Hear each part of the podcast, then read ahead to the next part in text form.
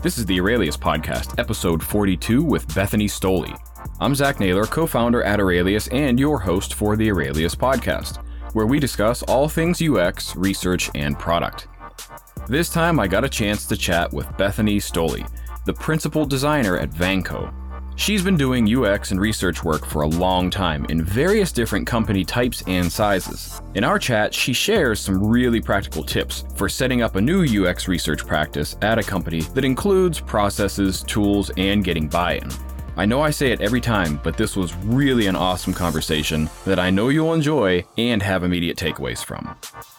The Aurelius podcast is brought to you by Aurelius, the powerful research repository and insights platform. Aurelius helps you analyze, search, and share all your research in one place. Check us out at aureliuslab.com. That's A U R E L I U S L A B.com. Okay, let's get to it. Hey, Bethany. Good morning, Zach. How are you today? I am doing well. How are you? I'm pretty good. I'm excited to chat with you. You have done some really cool work for a long time. We've known each other for a little while, and I'm glad you decided to join us and have a conversation for our show. So glad to be here. Should we dive right in? Yeah. Well, you know, what we typically do too is before we start, just in case, you know, folks maybe don't know who you are or not familiar with you, you know, introduce yourself, talk about the work you're doing, things that you're passionate about, and kind of where you're coming from. Yeah. So I'm Bethany Stoley. I am a designer and design researcher in the Seattle area. I came to design through a little bit of a circuitous path. I actually started my undergraduate degree was youth and family ministry and somehow ended up in this world of design and technology. But I think the interesting thing for me is like there's this through line of education because I worked in ed tech for a while and I had done curriculum design for religious publisher for a number of years. And because I was the intern and then one of the youngest members of the team, I naturally was working on technology stuff, developing platforms and zines, web zines to go along with some of our products and got really interested in the technology through kind of a lens of that we talk about a lot in human centered design of how do we understand the people who are using these resources that we're publishing and then create products that will actually, you know, help in that case like deepen their faith and help them grow and help them learn. And after I'd been there for a while, I decided I I learned about design there and I wanted to learn more so then I went into, I went through the Austin Center for Design program, which then opened up this whole new world of understanding about design, about research, about technology, I had language for the things I was naturally doing. And then from there, kind of shifted into more formally trying to develop research practices at the publisher. And then I moved into kind of switched jobs into ed tech. Then from there, moved into now I'm working for a like financial services payments processing company and have done a lot of contracting and consulting with other organizations and nonprofits along the way. But the heart of it all is my passion is learning and design and figuring out how I can, you know, evangelize design to other organizations. Very cool. The story sounds very familiar, in particular, the one way you said something. I finally had a language to use for the things I felt like I was doing naturally you worded it somewhere similarly to that. And, and I can relate to that a lot because I had started my career in front end development and visual design. And what I usually tell people is I was like pretty good front end developer, okay visual designer at best. That's what design was. And I never felt like I was really good at that. But I felt like I knew what decisions to make. And, and for me, it wasn't going through Austin Center for Design, but rather I had read the book Elements of User Experience by mm-hmm. Jesse James Garrett. And that finally, it was like he just provided this vocabulary for all the things that I felt like I was already thinking of. That's just kind of super cool to hear. But you mentioned Austin Center for Design. So at the time, I assume then working with and learning from John Kolko, right? Probably really introduced you to a lot of like just sort of research and how we apply that to design and stuff. Yeah, I think what was really helpful for me was it was such an immersive experience. A lot of people who came to that program didn't necessarily have a design background. It tended to be oddballs from various humanities or other parts that wanted to make this shift. And the foundation of the program was, you know, social entrepreneurship and interaction design. The first quarter was all about user research, doing generative research, which I think for me was really helpful. I had kind of hacked together, you know, based on like reading Don't Make Me Think. I had hacked together some usability tests and things like that when I was before I'd gone to AC4D and when I was at the publisher. But to really dig into generative research, learn some different approaches, learn some approaches to participatory design really gave me a broader understanding of what qualitative research could look like instead of you know there's definitely a place for evaluative. And I think a lot of organizations start in on evaluative. But I think the challenge is sometimes you don't know the problem you're trying to understand. And so for me, having that world of generative research kind of opened up to me from the start to explore problem spaces, to think about the complexity of wicked problems was really powerful and something that I brought back and have actually brought with me to any place I've worked since there, trying to build up a practice of generative research.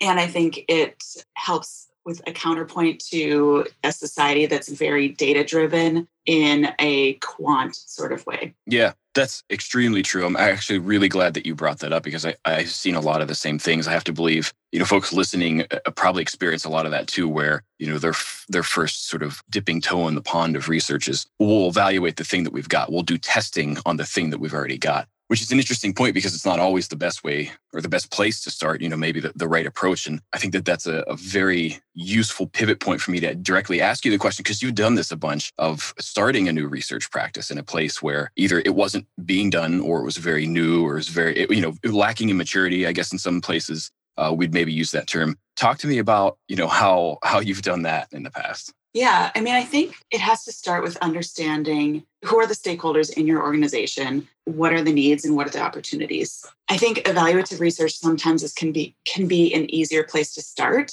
because you can quickly point out to people who have probably been involved in the project like here are some issues that we have mm-hmm. that we need to address and so sometimes that can be a little bit clearer or easier case to make to justify doing more research and to build a practice that way. I think the other way that I've approached it, though, has sometimes been trying to do a foundational generative research project. So the team I'm working with right now, when I started, was beginning of coronavirus back in March. And there were also two other people on our product team who were pretty new, you know, within probably two to three weeks of starting when compared to when I had started, and then someone who'd been there longer. And so we actually spooled up a generative research project to kind of build a foundational shared understanding of who uses our stuff, who doesn't use our stuff. And this is a payments processing company that serves faith-based market. You know, also understanding like how is coronavirus affecting churches very kind of early on in the pandemic. This was in April and May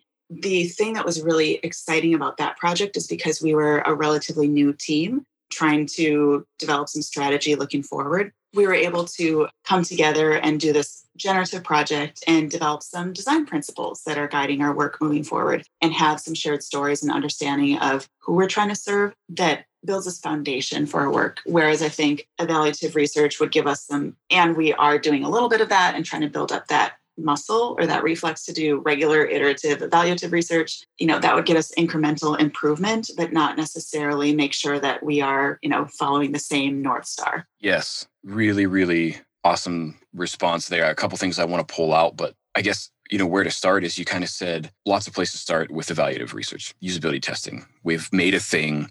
Actually watch people use that thing and see what happens right? I mean in the most crude definition i guess. Curious question i had in mind is you know have you ever used that as a strategy to doing more foundational research like the generative study that you just mentioned right? So uh, so specifically what i'm asking is have you ever you know tried to really spin up research team and a research practice by just showing flaws in a thing that you've made that then basically sets the stage for you to ask a bigger question like hey did we make the right thing?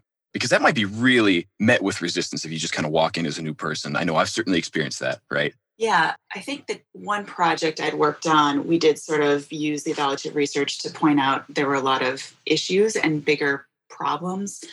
I think that's a really good strategy. I think the hard thing to navigate is how invested are people in the thing that you've made. I'm thinking about some projects that I've worked on too in the world of ed tech. Like as we were doing evaluative research, we discovered some pretty significant gaps but I don't know how effectively we were able to sort of launch that into a bigger a generative study. And some of that is probably based on, you know, the nature of the team and the constraints of the project and all of that. I think it's a really good approach because you can probably continue and say, here, let's do incremental improvements. And we've discovered these major gaps that we need to, or just like unexplored areas, and we want to do some research around that. I think the challenge is how invested are the team members and your other stakeholders pursuing one path and how open are they to potentially pivoting, which for me, one of the biggest frustrations, user research, especially generative research, empathy oriented research, is that empathy challenges us to change. If we really respect and honor the people that we're inviting into this sort of co creative process, in the best case, it's not just extractive and now we know what we need to do and we're going to do a better product that gets more money out of you. But empathy changes us as the people who are designing things and sometimes when leadership or stakeholders who are you know higher up in the organization aren't part of the research they don't feel the pain. They haven't sat in a room with someone who has opened up and sometimes you've cried i've cried with people in interviews before for generative sessions. Like i carry their stories with me and i want to do justice by them in the work that we do. Telling that story to people who haven't been part of that process or you know just want numbers to give them perceived easy answers is really hard. And i think that's sometimes the challenge going from evaluative to generative research mm-hmm. because evaluative gives a clearer path forward while you could fight about the numbers it feels like an easier case to make compared to generative where there's a big interpretive move an important part of it is becoming part of those stories, caring for those stories, empathizing, and finding ways to potentially pivot or change your strategy as an organization based on the experiences of people that you've worked with. Sure. That's very, very true. And I think, you know, there's a lot of stuff that goes around too about just researcher burnout and almost like there's articles about empaths and how they have this on the surface, you know, kind of like ducks on a water syndrome. It's like everything looks great, but like internally you're processing so much because you're you are empathizing with those people and you're carrying a lot of that with you, as you said. That's its own challenge. But kind of just to weave it back into part of your answer to the original question, I wonder how do you identify those situations? I guess it's twofold. How do you identify when the people are truly ready to accept change? And then how do you approach that? Like, what are your first steps to suggesting maybe a generative researcher or helping people see the point of making a different decision, right? Yeah, it's something I'm still working on.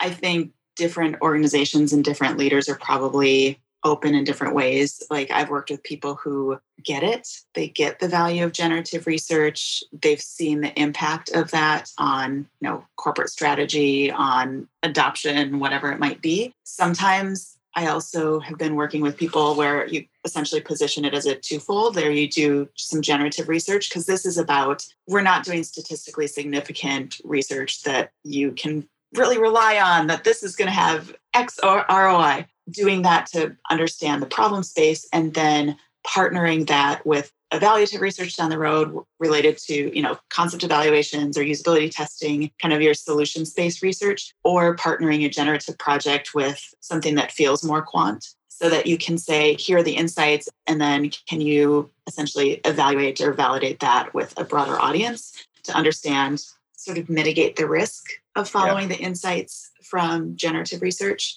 so I think I still have a lot of growth opportunity in figuring out how to kind of advocate for that with stakeholders, especially if you're looking at like senior stakeholders leadership. It's probably worked best when I've pointed out case studies where it's worked or shared stories of projects I've worked on. I think the challenge is sometimes you can come up with a really great product idea. And if the organization isn't able to find a compelling way to either build it or to sell it, that can, you know, kind of undermine generative research efforts moving forward. Yeah, that's a really interesting point that you brought up there mitigating risk, right? So, because what I've talked to a lot of people about, because most of the research I've actually done throughout my career, had, luckily, I think selfishly, been more, you know, sort of qualitative, generative stuff. I've certainly done evaluative research as just part of that, because I think it's part of any good product process. But when I talk to people about quote unquote selling research, it's, it really is about helping people feel more confident, feeling like they're making a less risky choice. So, you know, it's kind of like just starting by asking the question, are you confident in the choices you're making today? And obviously not directly to a stakeholder because in a lot of cases, there's a lot of ego there that they can't say no. Yes. Right. You ha- you have to be the person that says, yes, I feel completely confident. But if you can position it in such a way to say, well, there's a lot of uncertainty around this. I have a way I can help clear some of the fog out of the room. Do you want to talk mm-hmm. about that? If they're open to that, then all of a sudden you've got your foot in the door. I like the strategy that you mentioned, though, of saying, you know, we'll do this and we'll help you find some insights that are directional, but I've got a plan to help you measure it, which is the evaluative type research. Right? So we can very quickly get to some actual tactical design decisions and, and actually measure whether or not we did take the right direction. Does that sound good? I mean, am I kind of summarizing what you're saying? Yeah. And I think the other thing that I have worked on and learned over the years too is getting stakeholder involvement earlier on.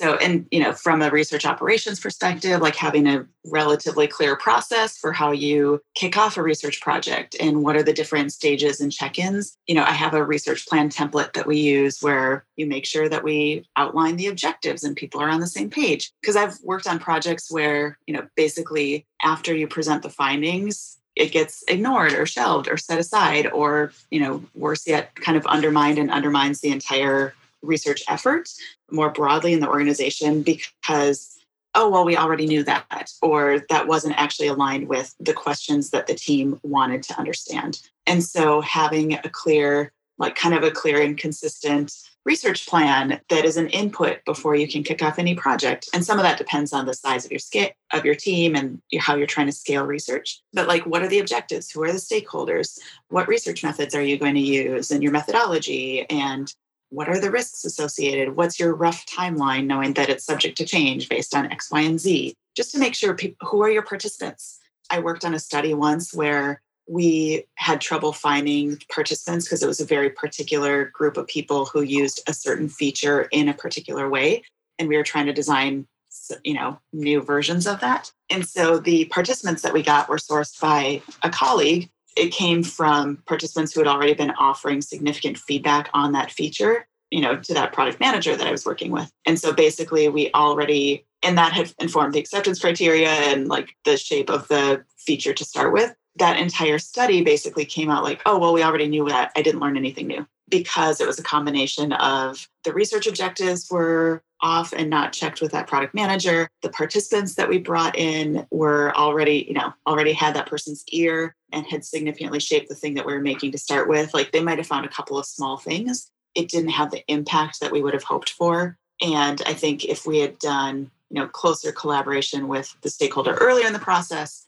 making sure that our approach to participant recruiting was effective it would have it might have had a different outcome. Really really good stuff. You know that reminds me of a question i wanted to ask you just in terms of uh, what are some common pitfalls? What are things that you should look out for when trying to start a research practice? Because you kind of you kind of touched on a couple of those. That might not have been perhaps the beginning of your research practice in that case but those are absolutely gotchas right? And i know that you've got some of those. Are, are there any of those that you can share for you know folks that might be in a similar position yeah. I mean, I think where you can start to develop some templates and consistencies in practice. So, having a research plan for every single project, whether it's survey, like I even have shared some of that with marketing colleagues that I've worked with or product management colleagues who might be running studies that aren't necessarily like design research per se, but we want to make sure that we're aligned in how we're approaching it. I think another major thing that can get overlooked is speed to results over quality of results. I see this often with participant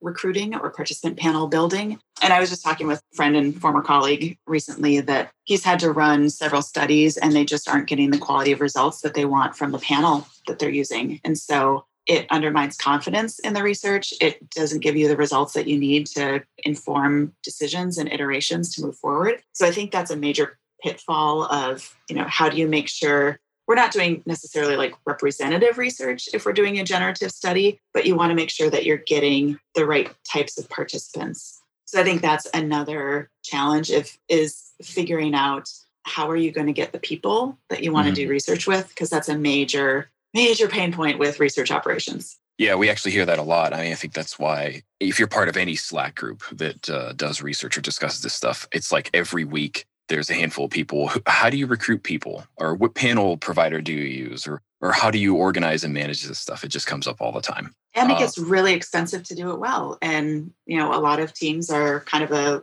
low budget, no frills operation in order to do the research and keep moving forward. Uh, right now, I'm tinkering around with the idea of like, could we build some sort of advisory board or kind of a group that we know will get consistent feedback from for a quarter and set up a regular cadence of meeting and checking in with them or one or two days per month that we do some quick studies of whatever sort to try to operationalize. I've been wanting to do that for four years, so that might talk about the challenges. yeah. Of setting up some sort of like continuous learning program, trying to figure out how you can sort of operationalize some of the more difficult or painful parts of recruiting and participant management piece. Because I think yeah. that can be a big pain. Yeah, for sure. Well, I guess just to go back and summarize a couple things. The one thing I feel like I heard you say immediately in answer to that question is try to create like templates, tools, and processes to make your work as repeatable as, pro- as possible to gain that traction right out of the gate. And then the second one is make sure you have a good, reliable source of getting that information. So your participants, it actually made me think I love analogies. And anybody who knows me pretty well also knows I like to backpack and hike. What it made me think of is that anytime I go on a bigger trail, so not like a state park or something, make sure I'm going to campsites that have a water source. And it just reminded me of that. So it's like, make sure you're going somewhere where you've got a source so you can stay alive. Because there is no research without doing without talking to people without being able to get in touch with them right and that is it's a huge pain point i think i think it's wise advice to say start thinking about that from the minute you walk through the door how you know how that's happening either today or how it needs to happen in the future yeah and i would say the third piece is take time for synthesis i think we often it's easy to focus on all of the logistics and the setup and the planning and then you're really excited to run the study and then it's easy to sort of lose momentum or for that energy to dissipate when you actually need to start working with the data. And I think it's particularly challenging right now when many, many teams are working in distributed ways.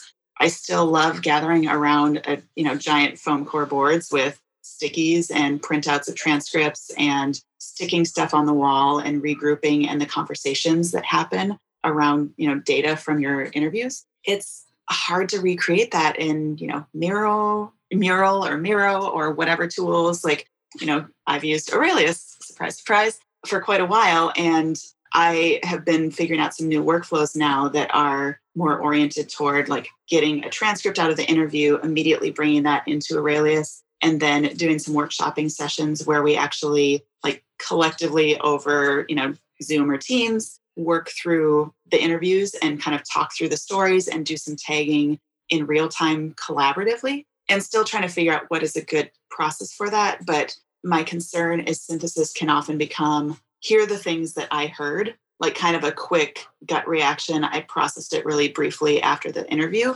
Mm-hmm.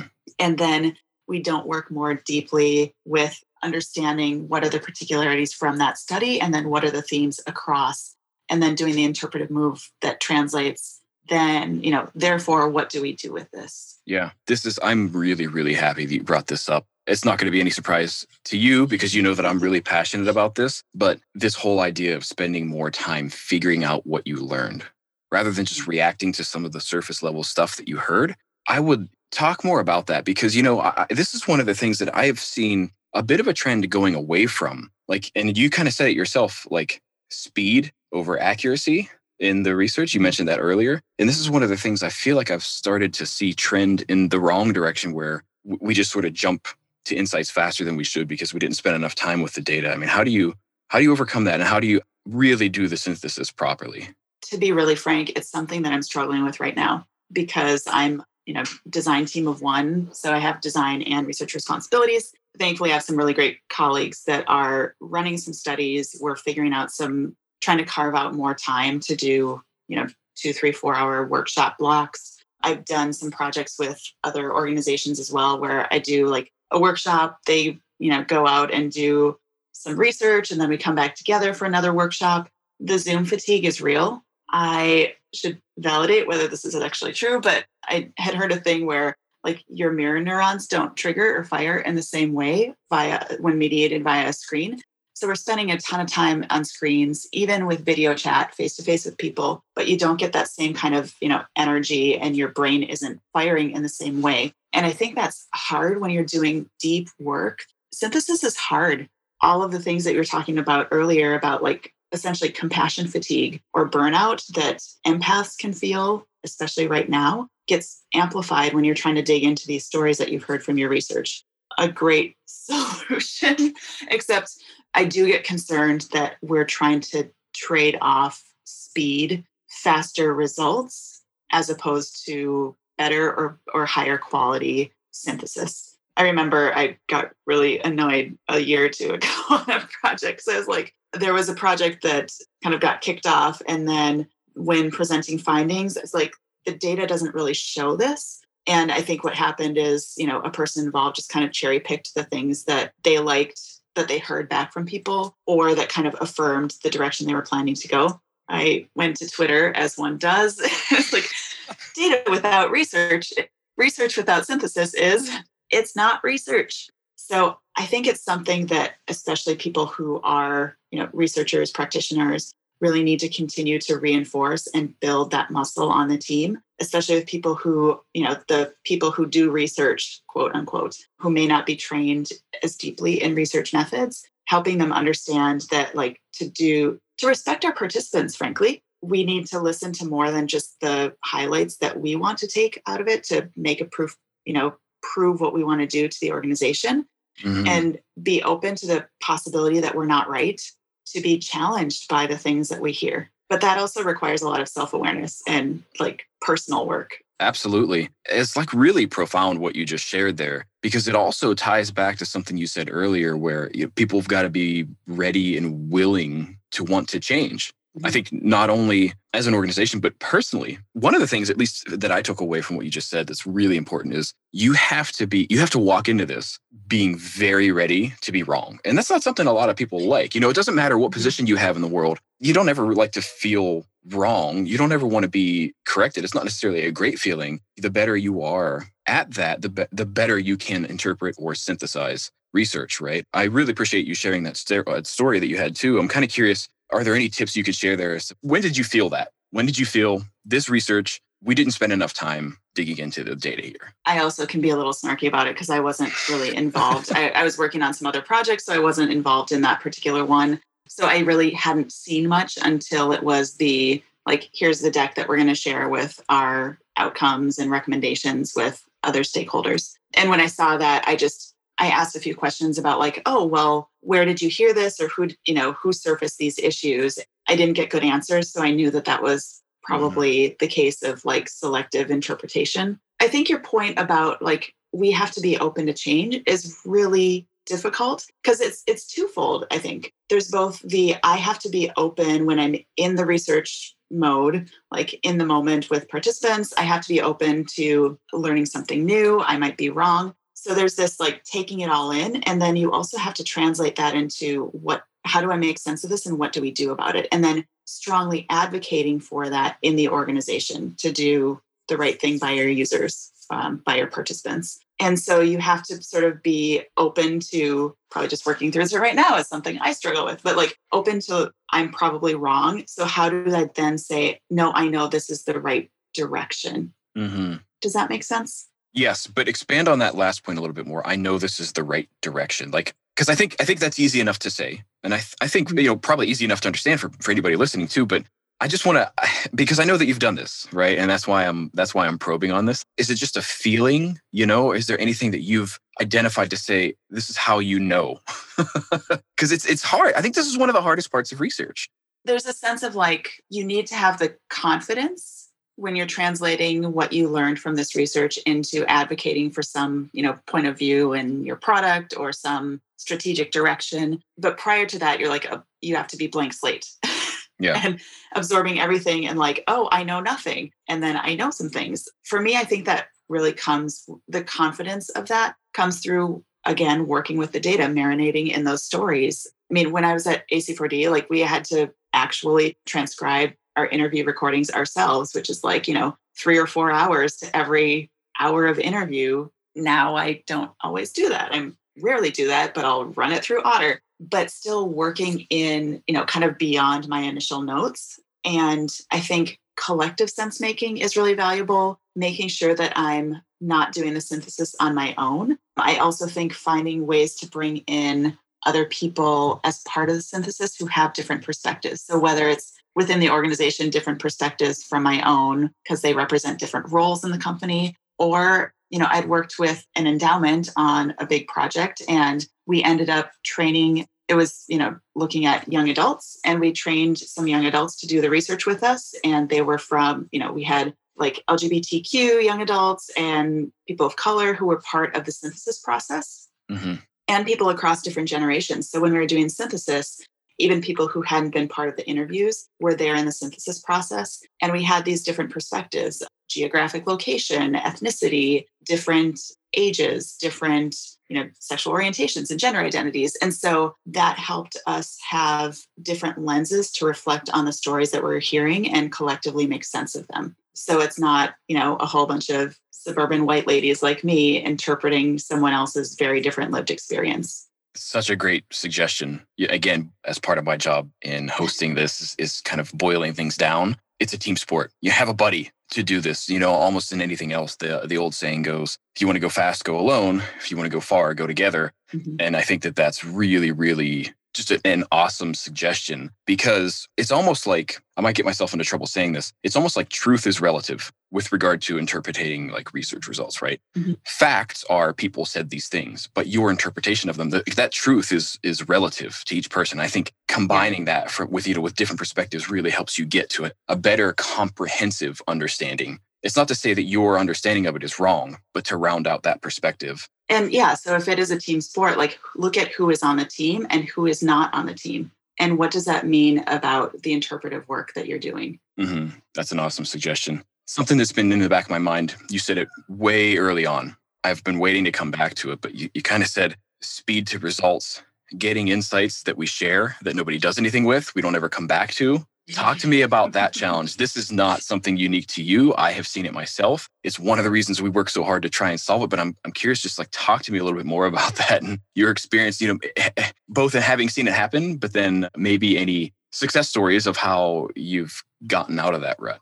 Yeah, I think a couple things to, that help me when I get very frustrated that, you know, we don't seem to be taking action on the research that I've done. One is thinking about the time horizon with an organization that I had done a, a couple of big generative research projects for because they were looking at shifting markets and kind of changing the focus on who they served. So I had done one project and we started going down that path. And then I did a follow up project because we needed to think a little bit more about like the channels that we use to reach to reach that new audience directly. And then I left the organization.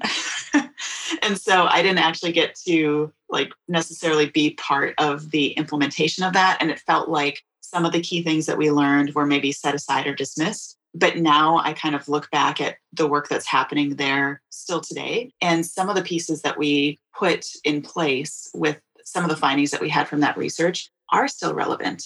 And they have become kind of foundation to the work that they're doing in these, you know, relatively new markets for them. I think one helpful thing for me to remember is that it might not happen immediately, and that doesn't mean it won't happen.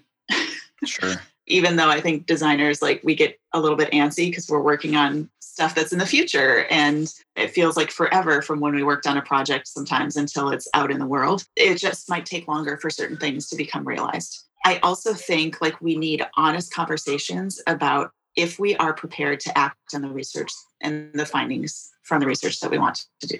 There was another project that I'd worked on where it was kind of generative, exploratory. This could potentially lead to an entirely new product line that we could start to build. So we went out and did research and we did re- research internationally and a couple of um, sequential projects. But ultimately, like we learned some really great things that can have influence across the team, but we weren't ready to commit to a big new product.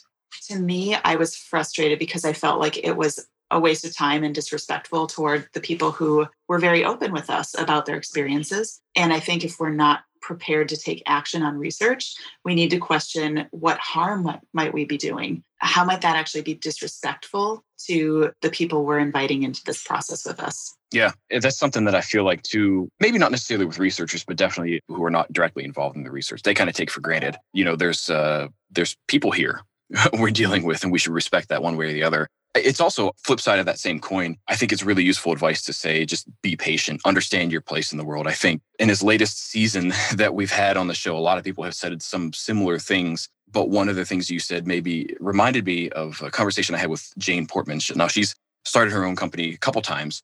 She was a successful UX uh, and research consultant even prior to that. And one of the things she said that she f- just feels like people need to know about business is just like understand your place in all of this. You know, mm-hmm you are helping people make decisions, but it's very easy for us to say, well, here's what we think you should do and expect immediate results. But to understand everything that has to go along with that to bring that to life is is harder, I think, for uh, folks in our industry to see. So I think that that's just really useful advice. Yeah, and I think part of it too is I've generally been in house. I mean, I've done consulting, but even when I've worked as a contractor, I've worked basically embedded with in house teams. It's a very different feel than doing agency work.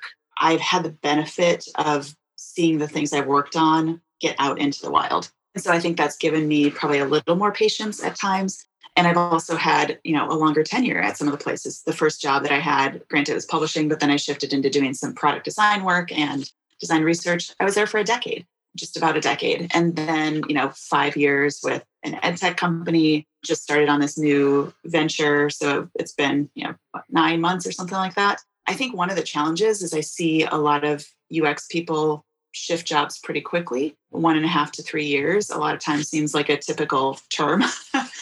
with an organization. And so I wonder where that might also contribute to some of the frustration, some of the churn, or even for other people in the organization who maybe stick around longer. Maybe they don't have as much patience or tolerance for people coming, you know, coming in to say, like, here's what we need to do. It takes time and depth to understand the needs of an organization. Absolutely. And this is something that I just constantly beat the drum on, where I say, until you've understood someone's role, their goals, and what they know, why should they ever listen to anything you have to say? It's a bit of a Western societal problem, too, where, you know, like you've probably heard this before, where most people just wait for their turn to speak, not actually until the other person is, you know, until they're done listening. That's very systemic too, even as people who claim to be empaths and researchers, right? Like we still fall victim to that. I also think this is one of my own challenges. I tend to be more empathetic toward people I don't work with. no, like in the context of a research project, like I, you know, really hone in on those empathy mm-hmm. skills and feel a strong sense of passion for advocating for their experiences within the organization. And I don't always extend that empathy or that kind of mm-hmm. grace and kindness to my colleagues because I might see them at times as the obstacle to doing the things that I think are right for our users. Very, very self aware of you to say that. And honestly, very important. I think, that, again, something that gets echoed, I think, on our show a lot, and it bears repeating mm-hmm. every single episode if we have to, which is, you know, treat you, the people you work with and for with as much respect and listening and, you know, even grace. And so I think you used the term as you do the people you make things for your customers. And we'll all get along a lot better doing that. I think. But um, here's one thing I want to say. I know we're coming up close to the end of our time, but if I were to, if I were to say, oh man, I got temporary amnesia, I completely forgot everything we talked about. And I asked you, can you just tell me the most important thing that I ought to take away from our conversation? What do you think that would be? I'm going to kind of riff on what a lot of Vivianne Castillo has been working on.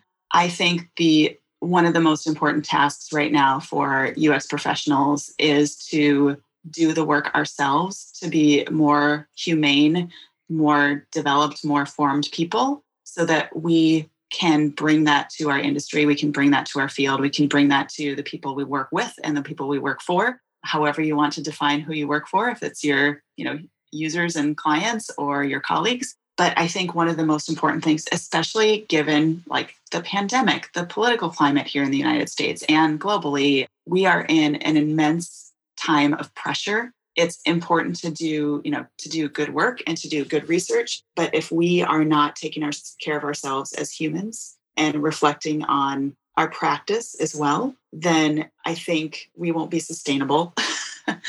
That perspective of doing research you know doing design research will be lost. Yeah i'm just rambling up. Um, but i think i would say one of the most important things we can do it's not about setting up a process. It's not about creating templates. It's not about what tools that you're using or how you approach synthesis. It's about how do you make sure that you are doing the self care and the self awareness to be a full human in the workplace and you bring mm. that to the work that you do.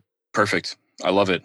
You know, I've said this perhaps in a different way, but I've said one time imagine if everybody just got 1% better themselves. What that adds up to in the world. Don't worry about anybody else, but just, you know, that 1% for yourself. And that can have an, an enormous impact. So I, I, love that advice. I really appreciate it. Being respectful of your time. And I know we got to wrap up here, but I'm curious, is there anything that you want to share with folks that we didn't already talk about on the show today? Yeah. I mean, not really going to plug my own stuff because we're just all surviving right now. You know, on the note of what I was just saying, one of the most valuable communities that I've found lately is not Design Twitter. I really appreciate Vivianne Castillo has kind of gathered this humanity centered community and so there's been a master class through that community and kind of a breath of fresh air for someone who's feeling fatigued mm-hmm.